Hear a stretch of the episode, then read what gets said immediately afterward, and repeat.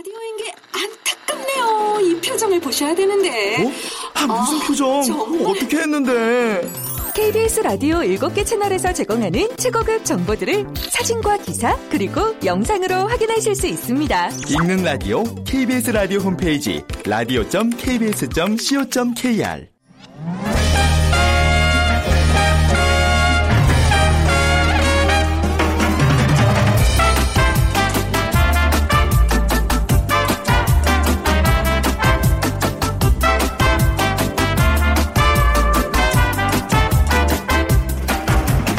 안녕하세요. 빅데이터로 보는 세상 아나운서 최원정입니다. 6, 70년대 전쟁의 포화가 휩쓸고 간 우리 국토는 헐벗은 민둥산으로 변했고 군인은 물론 부녀자까지 나무 심기에 동참했습니다. 홍수나 산사태 이런 자연재해를 막자는 취지로 시작된 식목일 오늘이 벌써 71회를 맞고 있습니다. 물론 지금은 푸르른 국토가 아주 자랑스럽기까지 한데요. 하지만 지구온난화, 미세먼지, 황사가 또 심해지면서 나무 심기의 중요성은 아직도 잊지 말아야 할 부분입니다. 혹시 오늘 뭐 휴일도 아니고 바빠서 나무 심기 못한다 하는 분들 많으시잖아요. 뭐 자투리 땅에 작은 꽃나무 주말을 이용해서 하나 심는 것도 좋고요. 또 어, 나무 심기가 어려운 분들은 일회용품 사용 줄이기, 대중교통수단 이용하기, 뭐 이런 녹색 성장을 위한 작은 노력들 다시 한번 떠올려 보시면 좋겠습니다. 자, 오늘 어, 세상의 모든 빅데이터 시간에는요. 전기차와 기업가 정신이라는 키워드로 분석해 보고요. 그리고 월드 트렌드 빅데이터로 세계를 본다. 우주 여행이라는 키워드 다뤄보겠습니다. 오늘 약간 미래의 정신에 대해서 좀 나, 이야기 나눌 수 있는 시간 될 것 같습니다. 자, 빅퀴즈 먼저 드리면요. 어, 오늘 우주 여행에 관한 얘기 나눠볼 텐데요. 이것은 한 인간에게는 한 걸음이지만 인류에게는 위대한 도약이다. 1969년 7월 20일 인류 최초로 달에 첫 발걸음을 내디딘 이 말을 한 사람 바로 최초의 우주인이죠. 이날 전 세계인이 텔레비전을 지켜보는 가운데 미국의 아폴로 11호가 달에 착륙하면서 역사적인 인류의 첫 발자국을 찍었습니다. 뭐 달 착륙을 생중계했던 조경철 박사는 아폴로 박사로 불리면서 유명해졌고요. 우리가 잘 아는 그 아폴로 눈병도 이때 눈병이 유행해서 붙여진 이- 이름이라고 하죠. 자, 미국의 우주 비행사 달 착륙에 성공한 아폴로 11호의 선장. 1950년 우리 그 6.25 전쟁 당시에 제트 조종사로 한국전에 참전하기도 했습니다. 누굴까요? 1번 루이 암스트롱, 2번 마카롱, 3번 닐 암스트롱, 4번 자개 장로. 죄송합니다. 보기 하나가 정말 어이없죠? 네. 자, 오늘 당첨되신 분 문정아 중국어에서 온라인 수강권 드리겠습니다. 휴대전화 문자 메시지 지역번호 없이 샵 9730입니다. 짧은 글은 50원, 긴 글은 100원의 정보 이용료가 부과됩니다.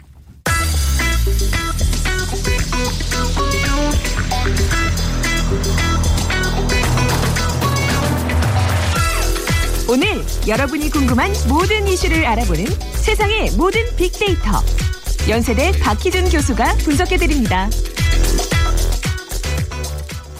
네, 연세대학교 정보산업공학과 박희준 교수와 함께하겠습니다. 안녕하세요. 네, 안녕하십니까. 네. 자, 교수님, 그 앞서서 예. 이제 우리가 달, 최초의 우주인 얘기했는데, 이때 그 생중계를 보시면서 열광했던 세대세요? 제가 태어나던 날에 이제 달 착륙을 했죠. 아, 그래요? 기억은 없습니다. 어, 왠지 그 의젓하게 앉아서 TV 보면서 예, 노- 논평 한 줄 했을 그런 연세신 것 같은데 아 그러셨군요. 예. 그러니까 그런 약간 상상하기도 힘들었던 미지의 영역에서 성과를 만들어낸다는 거. 예. 뭐 이제 최근에도 새로운 시장을 이렇게 이제 개척하고 있는 미국 기업가들의 소식을 좀 접하잖아요. 근데 참 부러워요. 그렇죠. 우리 기업들의 이런 우리가 소위 말하는 기업가 정신 어디 갔을까? 예, 좀 우려스럽기도 하고요, 말이죠. 사실 오늘 식목일이잖아요. 네. 그래서 다음 세대를 위해서 우리가 나무를 심는데 네. 예, 나무만 심을 것이 아니라 어떤 다음 세대의 먹거리를 만들어주기 위해서 예, 오늘 소개하고자 하는 그런 미국의 예, 유수의 기업가들 한국에도 좀 많이 배출됐으면 하는 바람이고요. 음. 네. 어, 아까 말씀하신 것처럼 이제 전기 자동차라든가 네. 아, 그다음에 뭐 우주선 이런 키워드로 이제 검색을 해보면 최근에 많이 등장하는 단어가 앨런 머스크입니다. 네. 뭐 여러분 잘 아실 텐데 최근에 엘론 머스크의 대담한 도전이라는 책이 또 베스트셀러가 되면서 아, 이 대담한 도전 쓴 사람 엘론 머스크예요. 예, 어, 앨런 저는- 머스크의 얘기를 다뤘죠. 아. 일본 아, 저자가요. 아, 네. 예. 그래서 사실은 엘론 머스크의 여러 가지 기업가 정신이라든가 엘론 머스크가 지금 추구하고 있는 어떤 꿈 그리고 엘론 머스크가 수행하고 있는 사업에 대해서 최근에 뭐 많이 소개가 되고 시장에서도 반응이 뜨거운데요. 그래서 오늘 엘론 머스크 얘기를 좀 해 보려고 합니다. 네, 엘론 머스크 같은 경우에는 전기 자동차 회사를 창업한 지 7년 동안 전혀 수익을 내지 못했었어요.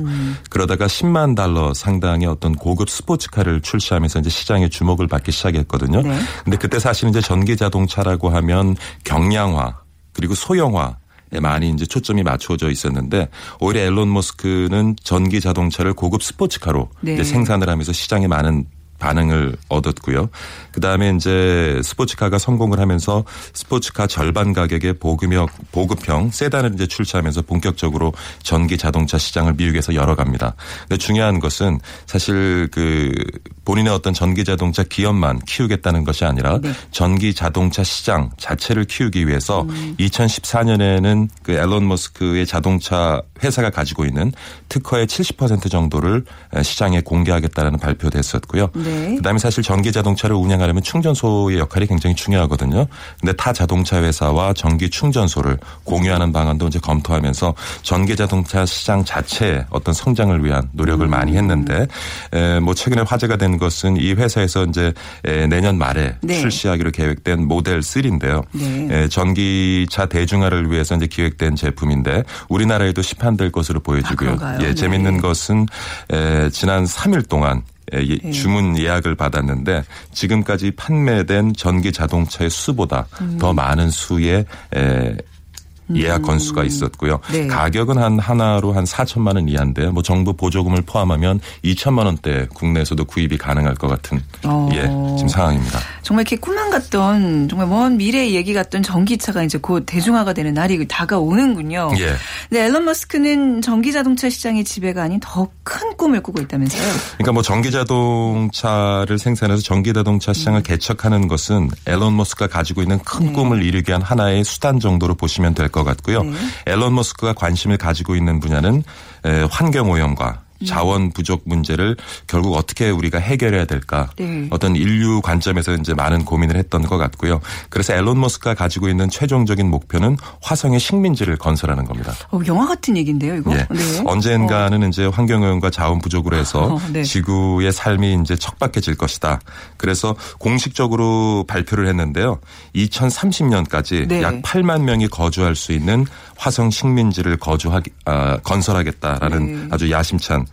계획을 발표했고요. 그래서 우선 뭐 10명 이내 선발대가 거주할 수 있는 와. 도움을 일단 건설을 하고 네. 그다음에 화성 토양을 농작물 경작이 가능한 환경으로 조성한 이후에 순차적으로 8만 명 정도를 2030년까지 화성으로 음. 이주시키겠다는 계획인데 뭐 총 지금 예산을 보면 한 360억 달러가 소요될 것으로 보여지고요. 네. 뭐 우리가 그 어, 인터스텔라와 네, 딱그 같은 영화, 영화에서나 네, 그렇죠. 볼 만한 일이 20년 안에는 와. 현실화될 수도 있을 것 같습니다. 네. 근데 사실 그 이제 우주 식민지를 만들게 되면 운송 수단이 필요하잖아요. 네. 그래도 지금 그 앨런 머스크가 개척하고자 하는 전기 자동차 시장도 한 결국에는 일환이에요. 그렇죠. 우주 식민지를 건설하기 위한 우주 식민지에서 어. 사용할 수 있는 운송 수단을 만들기 위한 하나의 수단 정도로 이해하시면 될 것 같아요. 어. 근데 아마 앨런 이 머스크 이 사람도 이 분도 분명히 이런 걸 이제 막 얘기를 했을 때 왜 어떤 새로운 시도를 하는 사람들 은 항상 그 비웃음을 사게 되- 되잖아요. 그렇죠. 몽상가로 비틀기 그렇죠. 근데 분명히 그런 어떤 시선들이 분명히 있었을 텐데 이런 걸 잘 극복하고 실현화시키고 있는 대단한 분인 것 같네요. 예.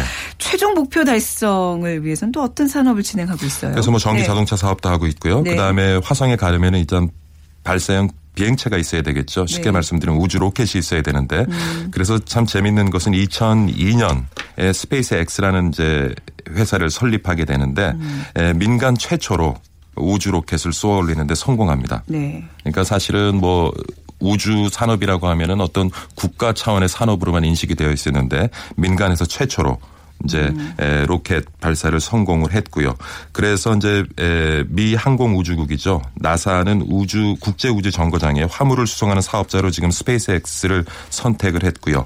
현재까지는 민간 업체로는 유일하게 우주 화물선을 운송하고 있는 기업인데 재밌는 것은 뭐냐면 우리가 보통 이제 로켓을 쏘아 올릴 때 에, 그 로켓 연료는 한 번만 쓰고 말잖아요. 네. 그러니까 어떻게 보면은 뭐 어, 비행기 여행을 한 번 하고 비행기 여행을 해도 사용됐던 747 여객기를 버리는 셈이었는데 그래서 어떻게 하면은 비용을 낮출 수 있을까를 고민을 하다가 네. 재사용이 가능한 로켓을 이제 아, 개발을 하게 되죠. 예. 그래서 우주에 쏘아올린 로켓이 역할을 수행한 다음에 다시 그 연료체를 포함해서 그것이 이제 지구로 귀환하는 그런 네. 실험을 했는데 이제 성공을 했고요.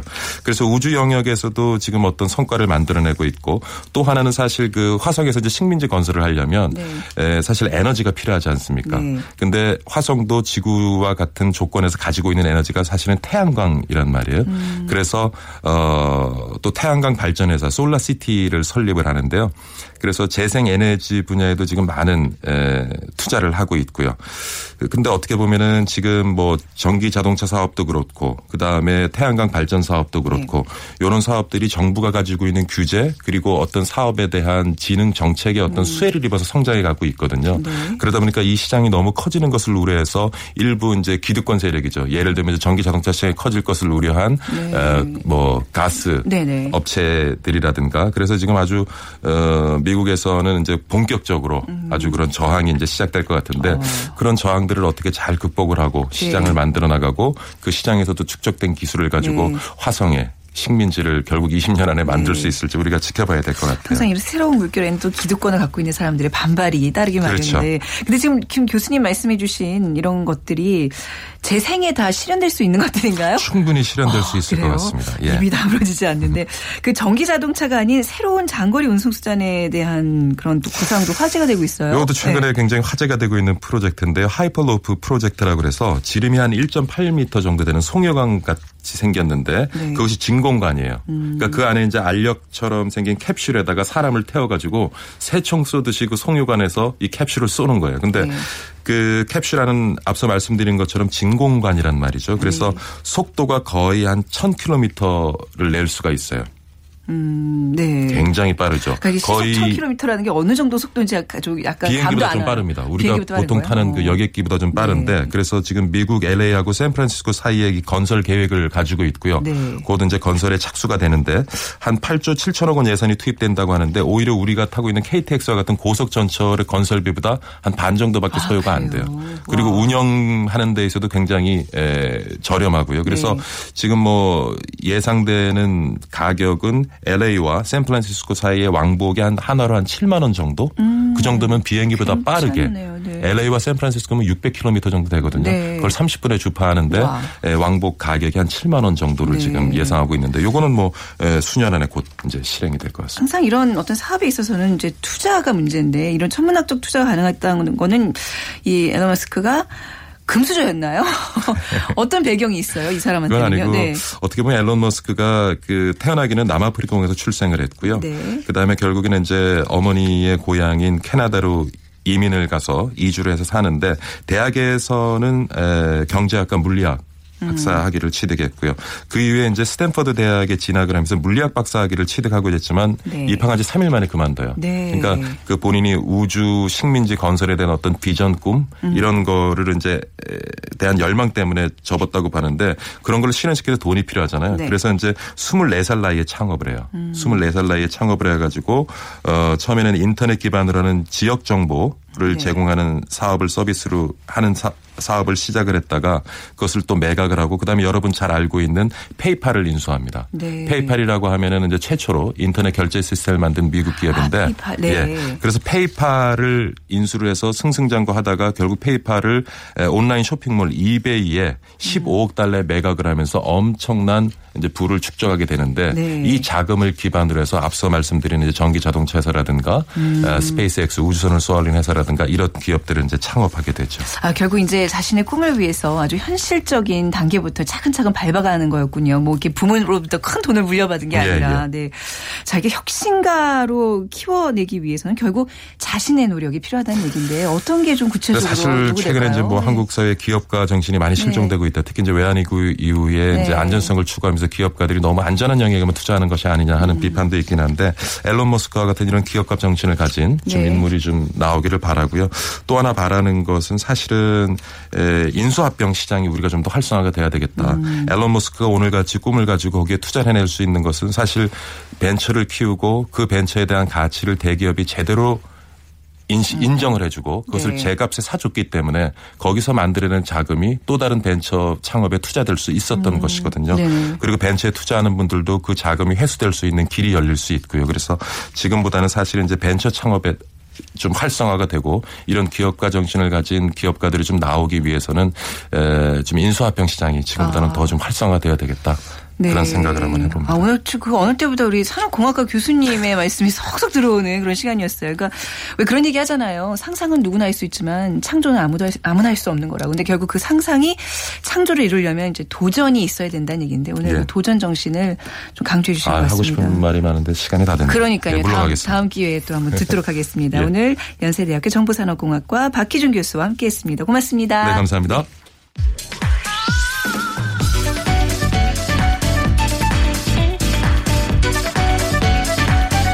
월드 트렌드 빅데이터로 세계를 본다.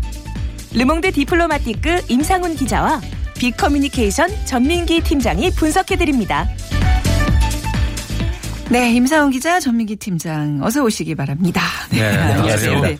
자, 오늘 빅퀴즈, 이제 우주여행에 관한 얘기 오늘 앞두고 있어서 한번 우주 관련, 예, 퀴즈 좀 부탁드리겠습니다. 우리, 오늘은 임 기자님이 좀 내주세요. 네. 아, 우주 여행에 관한 이야기인데요. 네. 어, 이것은 한 인간에게는 한 걸음이지만 인류에게는 위대한 도약이다. 이런 말을 한 사람이 있습니다. 음. 1969년 7월 20일 인류 최초로 달에 첫 발걸음을 내디딘 이 사람인데요.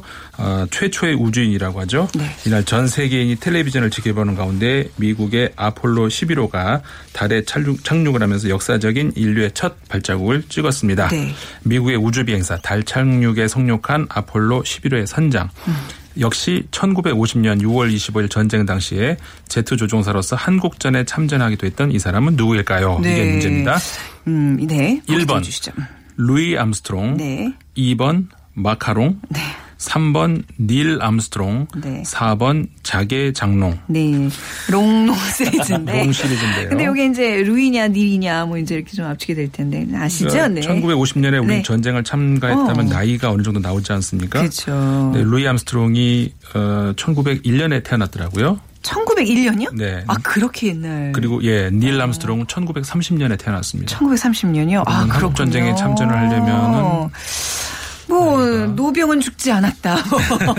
뭐 나이 드신 분도 참전할 수 있지만 한번 뭐 요거는 제트 조종사니까. 예. 아 그렇죠. 이제 네. 또 예, 뭐 충분히 힌트를 드린 것 같습니다. 정답 아시는 분들은 휴대전화 문자 메시지 지역번호 없이 샵 9730입니다. 짧은 글은 50원, 긴 글은 100원의 정보 이용료가 부과됩니다.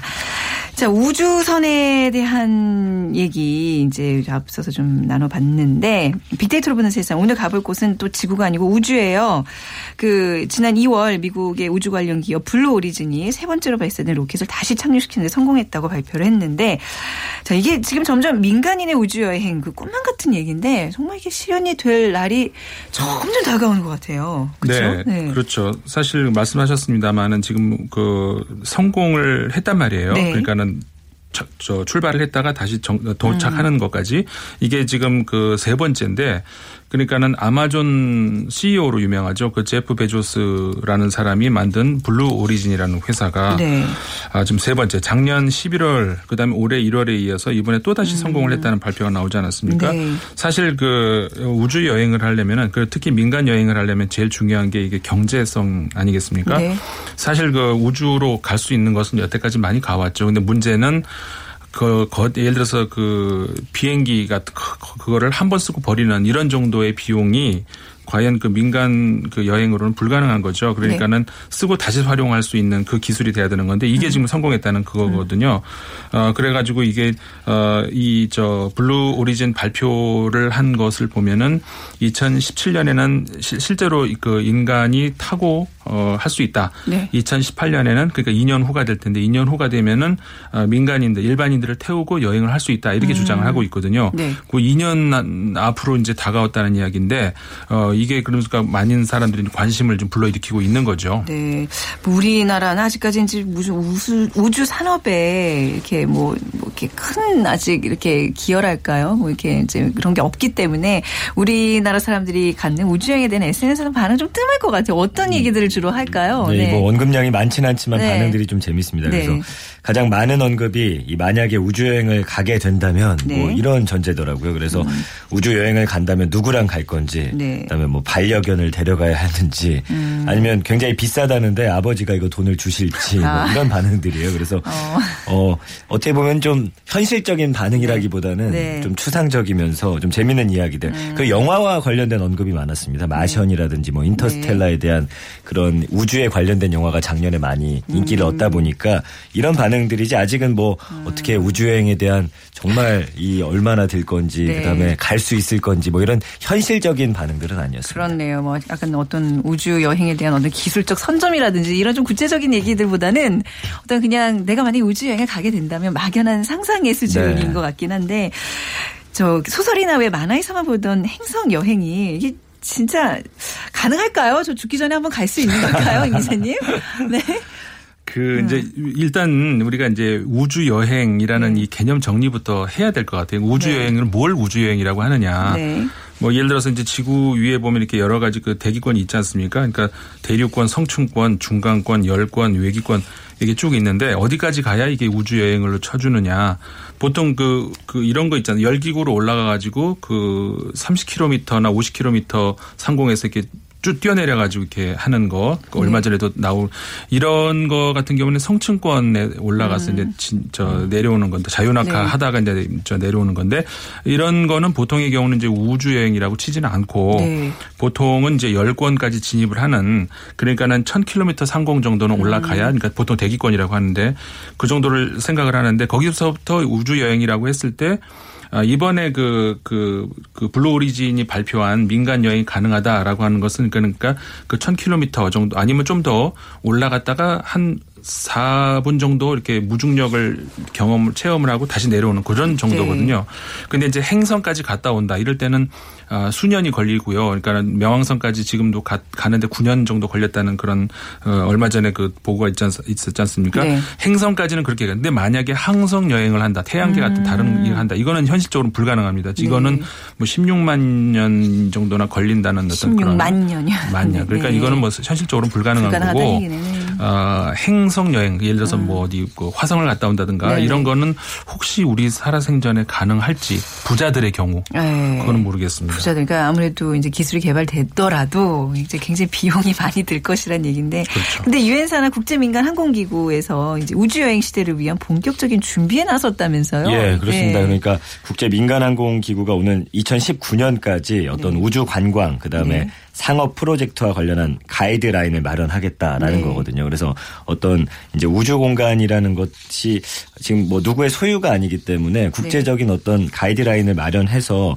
이거와 관련된 네. 것들을 마련하겠다라는 거기 네. 때문에 글쎄요, 뭐 이게 어떤 강제력은 없는데 세계 각국에서 항공 법규라든지 이제 각종 안전 규정을 마련할 때 어떤 기준이 될 거기 때문에 음. 이거를 마련한다는 거는 이런 시대가 올 거기 때문에 미리 그러니까요. 준비하겠다라는 네. 거거든요. 그러니까 뭐 이런 시대가 어 아까 말씀해 주신 대로 멀리는 못 가겠지만 우주 여행이라는 그 뭐 달이라든지 음. 네. 잠깐 지구를 벗어나는 정도의 우주 여행은 조만간 현실이 되지 않을까 그런 생각해 봅니다. 네. 근데 이제 아까 우리 임 기자님께서 이 그 세계 최대 인터넷 서점의 그 사장 제프 베- 베조스가 이제 이 우주 여행 사업을 총괄하고 있다고 그랬는데 네. 좀 이해가 안 가는 게 인터넷 서점과 우주여행 무슨 그렇죠. 관계가 있길래 이분이 우주여행 사업에 또 뛰어든 거예요? 책을 판매하다가 갑자기 네. 그 우주여행으로는 좀 그런데 사실 그 A로 네. 시작하는 그 회사 뭐 처음에는 인터넷 서점으로 시작했습니다만 지금은 안 파는 게 없죠. 굉장히 네. 큰 회사로 성장을 했는데 어 이분이 그러니까 제프 베조스가 이제 최근에 그 인터뷰에서 한 얘기가 그래요.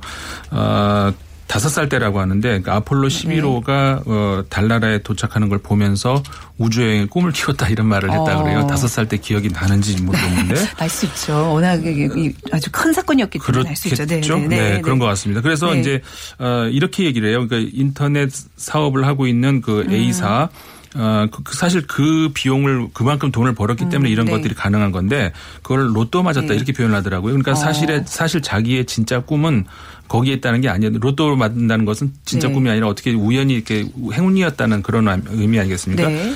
어, 그 A사를 잘 성공시키는 그 로또 덕분으로 내가 이런 꿈을 이룰 수 있었다 이렇게 얘기를 했거든요. 네. 그러니까 정말로 이런 달, 그, 그 달을 포함해서 이렇게 우주여행을 했- 하고 싶은 그 꿈을 가져왔던 것 같은데 음. 뭐 이런 비슷한 사람이 더 있죠. 그, 네. 그 테슬라사의 그 일론 머스크라든가 구글도 여기에 관심을 가지고 있고 에릭 슈미트 그 회장 같은 경우에 음. 근데 이제 그 일론 머스크 같은 경우가 그, 그, 우리가 스페이스 X 프로젝트라고 하는 그, 그러니까 어떻게 보면은 이 저 블루, 그, 블루오리진하고 어떤 경쟁사라고도 할 수가 있는데, 어, 사실 시작은 먼저 했죠. 그리고 상당 부분, 그리고 목표는 약간 달라요.